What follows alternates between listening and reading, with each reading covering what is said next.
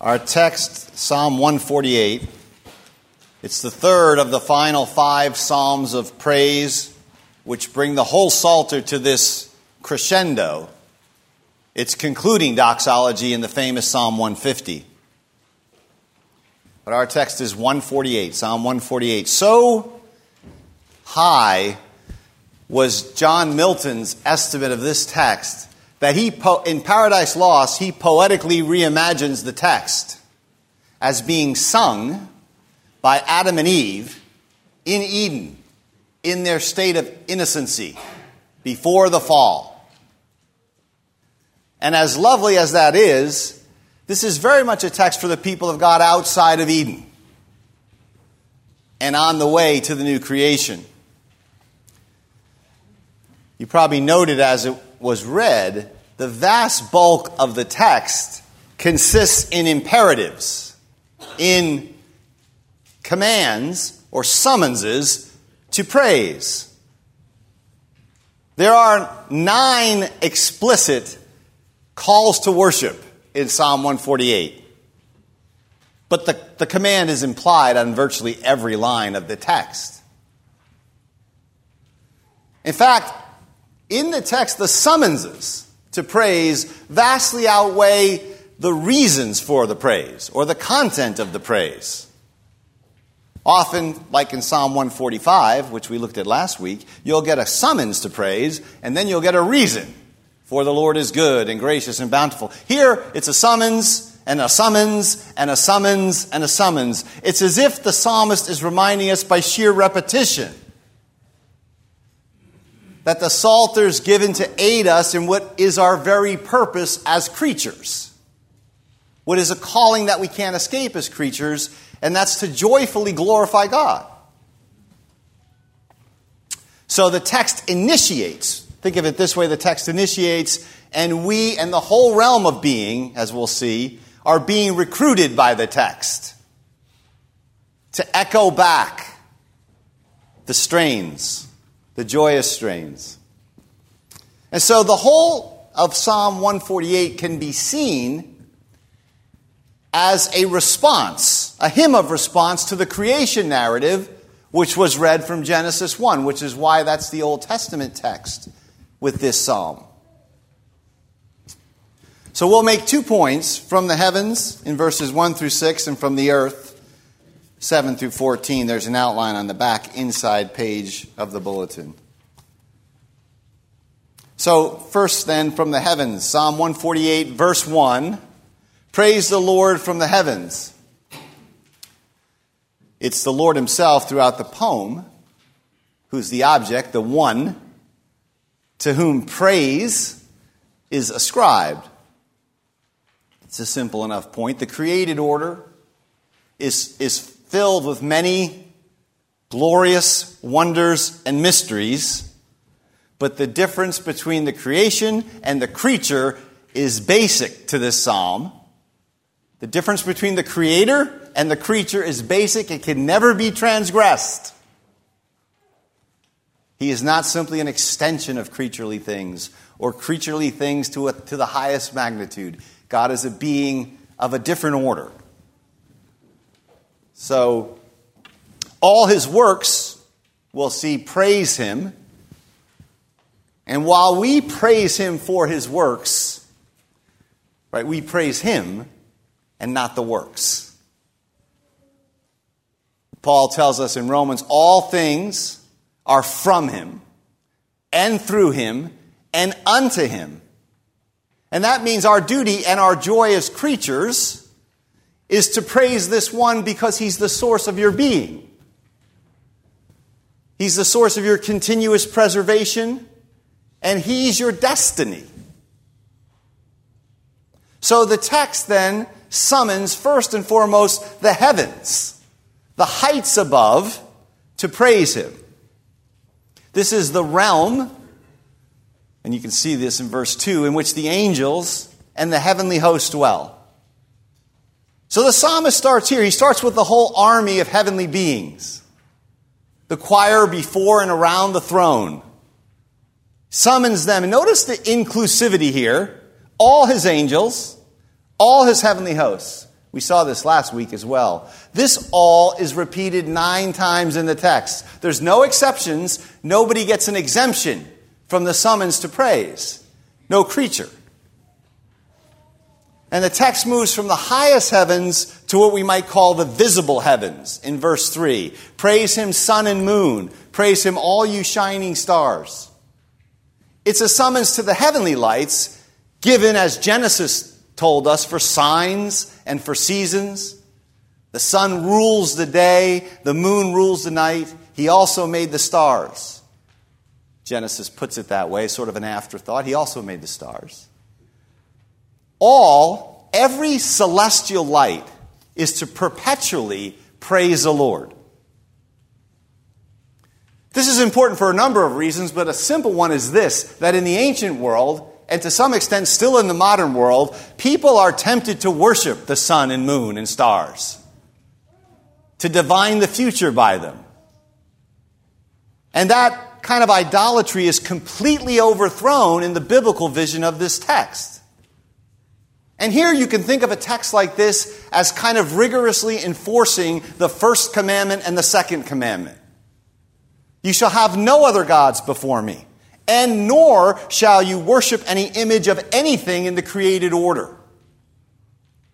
Psalm 148 is not only a hymn of response to Genesis 1, it's a kind of perpetual enforcement of the first and second commandments. Praise him, verse 4 says, verse 4 Praise him, you highest heavens, which is a, poetic term probably for heaven itself, and you waters above the skies, a reference to the rain clouds in Genesis 1. So everything in the at, what we might call the atmospheric heavens, everything in the cosmic heavens, and everything in heaven itself is summoned to praise God. Heaven is full of wonders and mysteries. There isn't just one heaven, there's the atmospheric heavens of the clouds and the weather. There's the cosmic heavens of the stars and the moons and the galaxies, and there's the throne room heaven of God itself. And this psalm addresses all of those realms. And verse 5 opens with, Let them praise the name of the Lord. To praise the Lord is to praise His name, and as we've seen, His name is His Godness. God is His name. The whole created order, the book of Romans tells us in the first chapter, displays this name. This name is not hidden. The creation is a theater, Calvin says, a theater of His glory. His invisible attributes, His eternal power, His divine nature. That's three ways of speaking of His name. They're clearly revealed, plainly set forth in the things that are made. And so we have this revelation of God's name in creation. And that in itself is a kind of summons to us. It leaves creatures without an excuse if they worship the creature rather than the creator. So, the whole realm of heavenly beings is to praise the name which they themselves reveal. They're to praise the name which they themselves are revelations of. And they're to do so, the text says, because at his command they were created. By the, the sovereign word of God, free, powerful, good, and commanding, the whole heavenly host came to be. This is a, a basic Christian doctrine. I'm sure we believe it. The creation, then, is worded. It's the product of divine speech. This is very important, I think. It means that the very existence of the created order makes it a duty to return praise to speak back in praise, even as you were spoken forth into being and existence. God not only created the heavenly realms, but verse 6 says he established them forever and ever. He issues a decree that shall not pass away. So it's not just that God created everything, but He preserves everything, He maintains everything. Here, the idea is He assigns everything a place or a purpose, He bounds things. Now, there is perhaps a question that might arise here. We can understand that the angels, being intelligent creatures, you know, they could respond to this summons with something like vocal praise.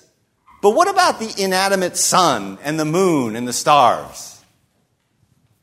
You know, we sang St. Francis's famous hymn, All Creatures of Our God and King, and that's a, a hymn which calls out to the inanimate creation, right? the fire and the water and the sun and the moon.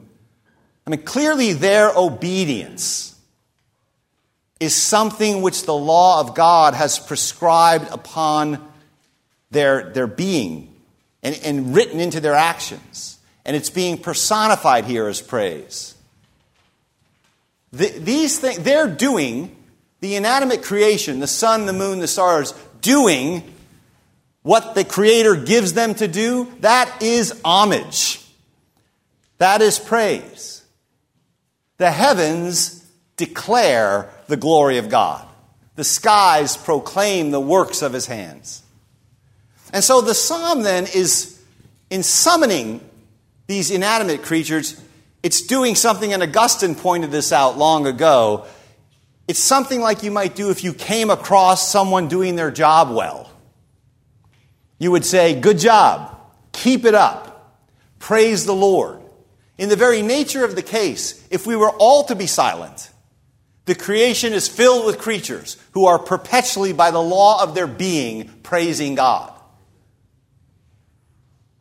So the second point here is from the earth. Verse 7 Praise the Lord from the earth. So the psalm here has our praise, the praise of creatures, human creatures and animals and the like, ascending up to sort of join this celestial heavenly choir.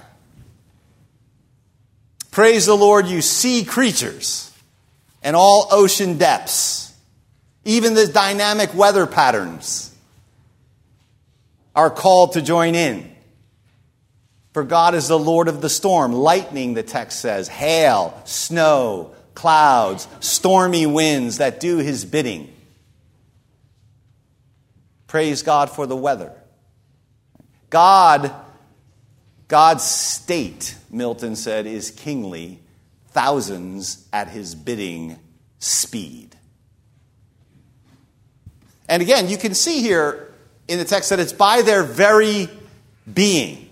They're existing. They're filling their assigned place, much like Genesis puts everything in its assigned place. That's how they praise the Lord.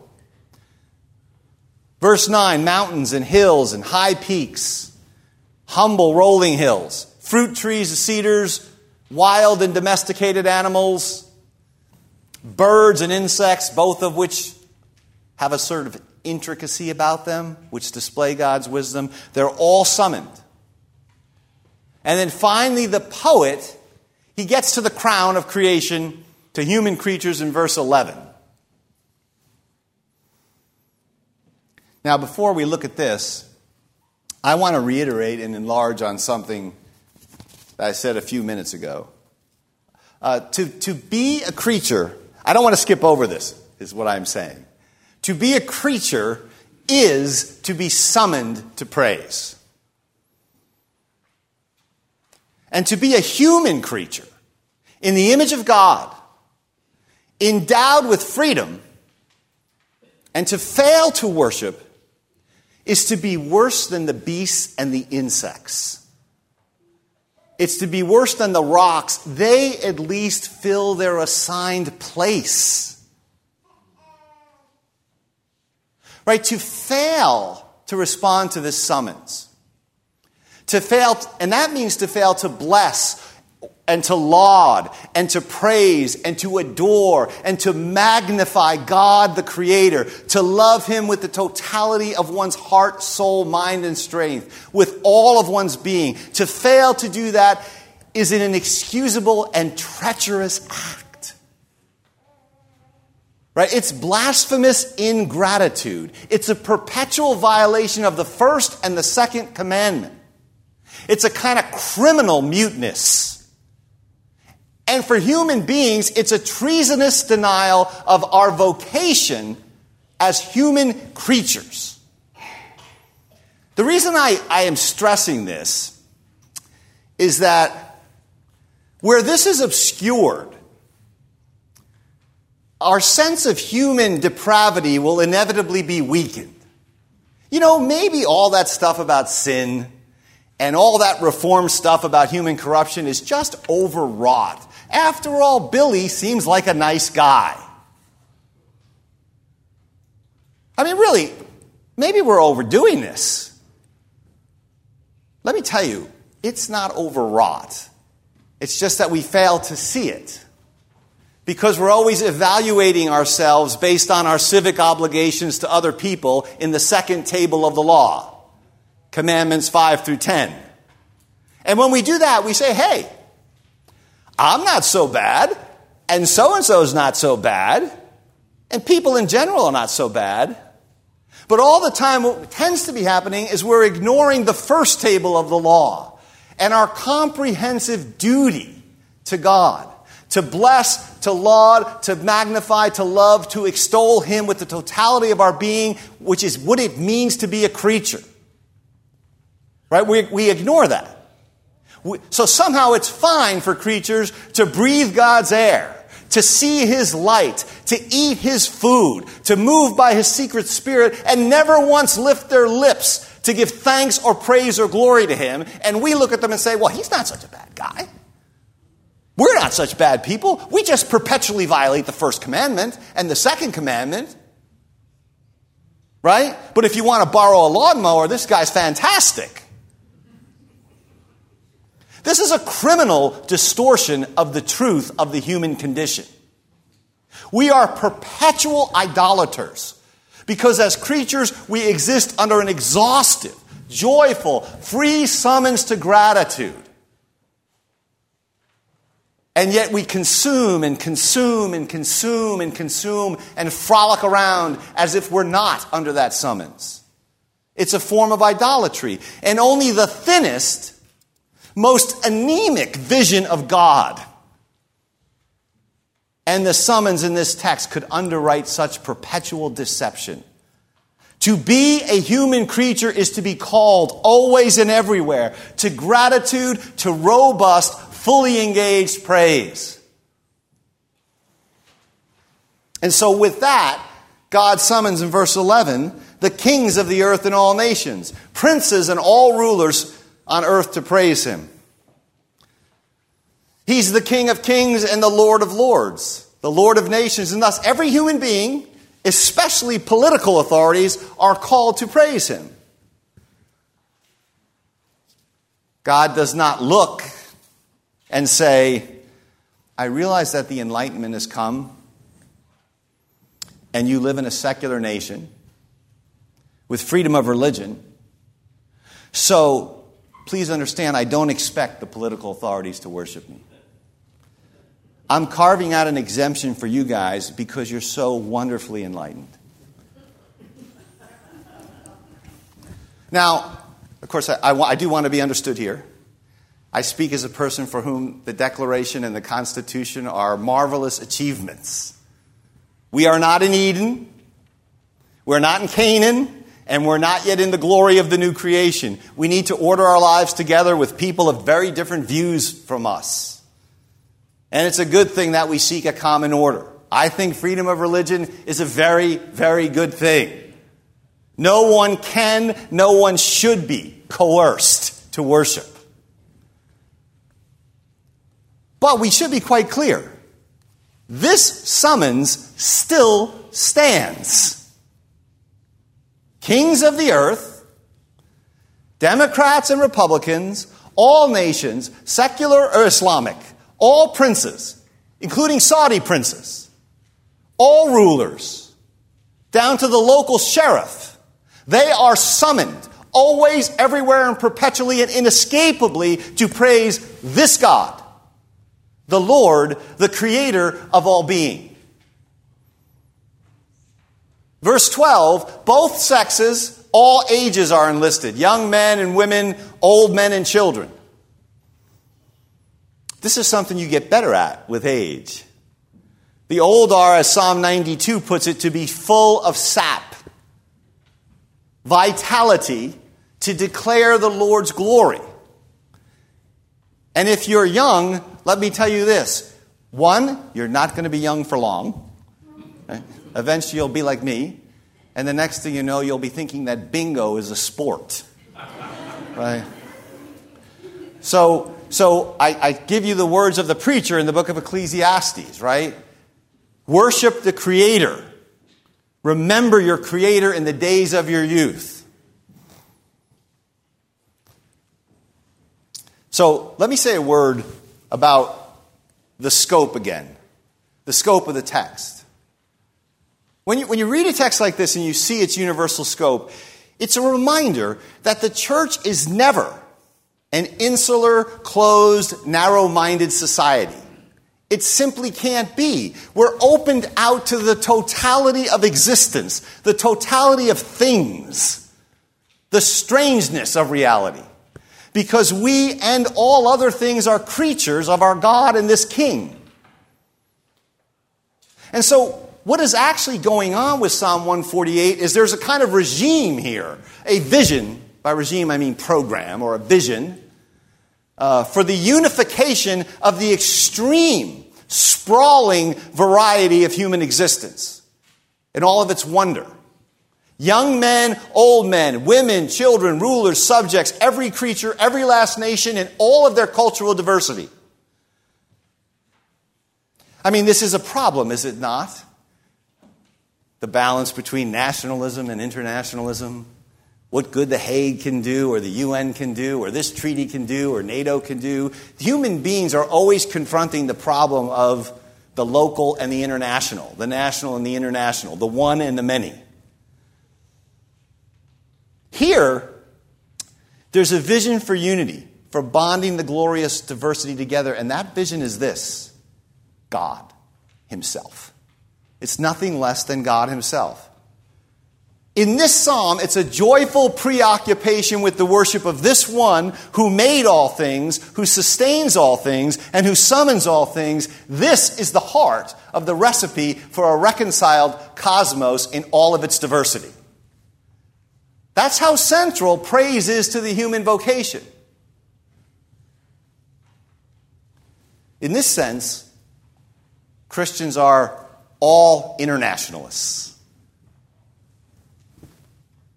So, verses 13 and 14 are a summary, but they advance the argument in an important way. Let them praise the name of the Lord, for his name alone is exalted.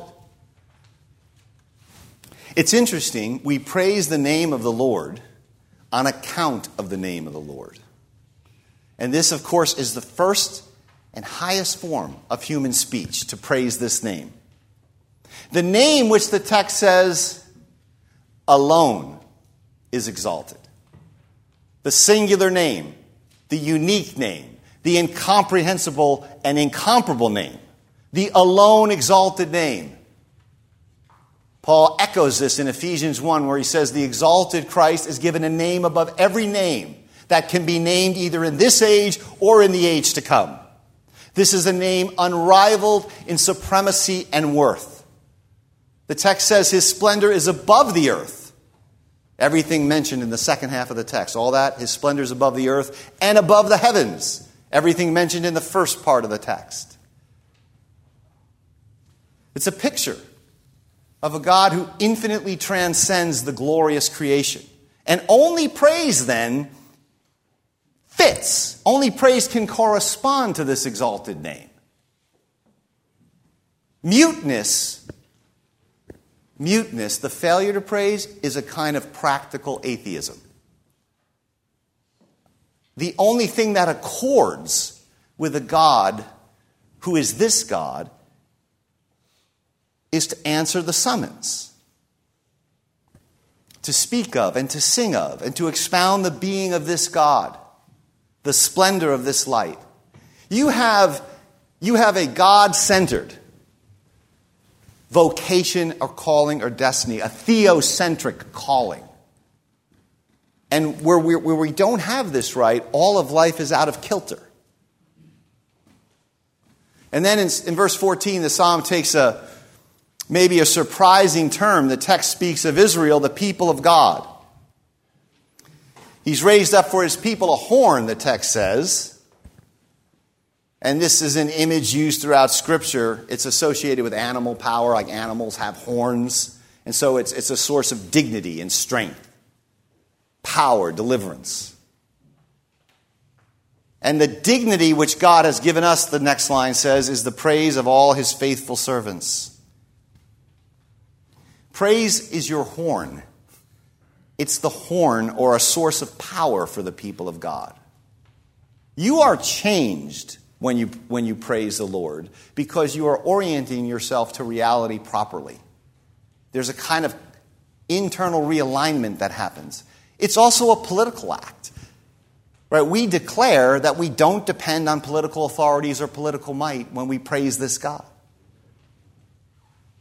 And so the text has moved. Notice this. It's moved from the realm of creation, the heavens, and all people on earth to the covenant love, to the redeeming grace of God who creates a people for praise. A people, the next line says, that are near to Him. We have a unique privilege here because we alone can voice or speak the unspoken praise of the whole creation. We can speak the name of the Lord, who is the mystery and the truth and the glory and the joy and the destiny of the cosmos. You can take that name upon your lips. And we can do this because we've drawn near to him in Christ. And you know what Luke tells us in, the, in his gospel? He says Christ is the horn. Same word is here, same, same concept is here. The horn that God raised up for your salvation. So, Jesus being the horn raised up for our salvation means that through his, his resurrection, his victory over death, the created order, and remember, this text is as wide as the created order. The created order is vindicated. It's set free from corruption to futility, in Paul's words. It's set through the resurrection of Christ, the whole creation, on this path to transfigured glory. And so the praise in view here, then, in this psalm is focused, if you will, kind of concentrated in the church. That means through the church's praise, the destiny and the renewal of creation is anticipated. So please get this.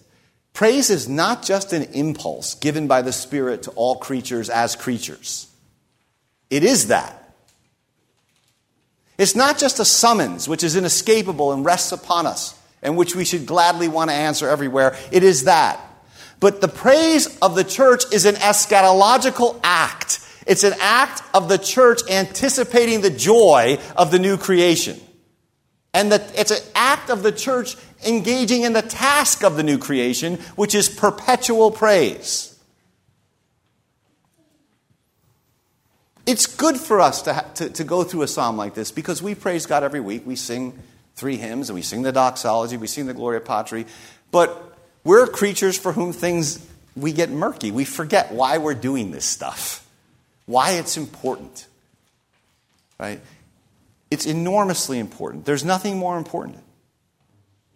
The worshiping church, the Israel for whom God has raised up a horn, the people near to him, you are summoning the whole creation to praise.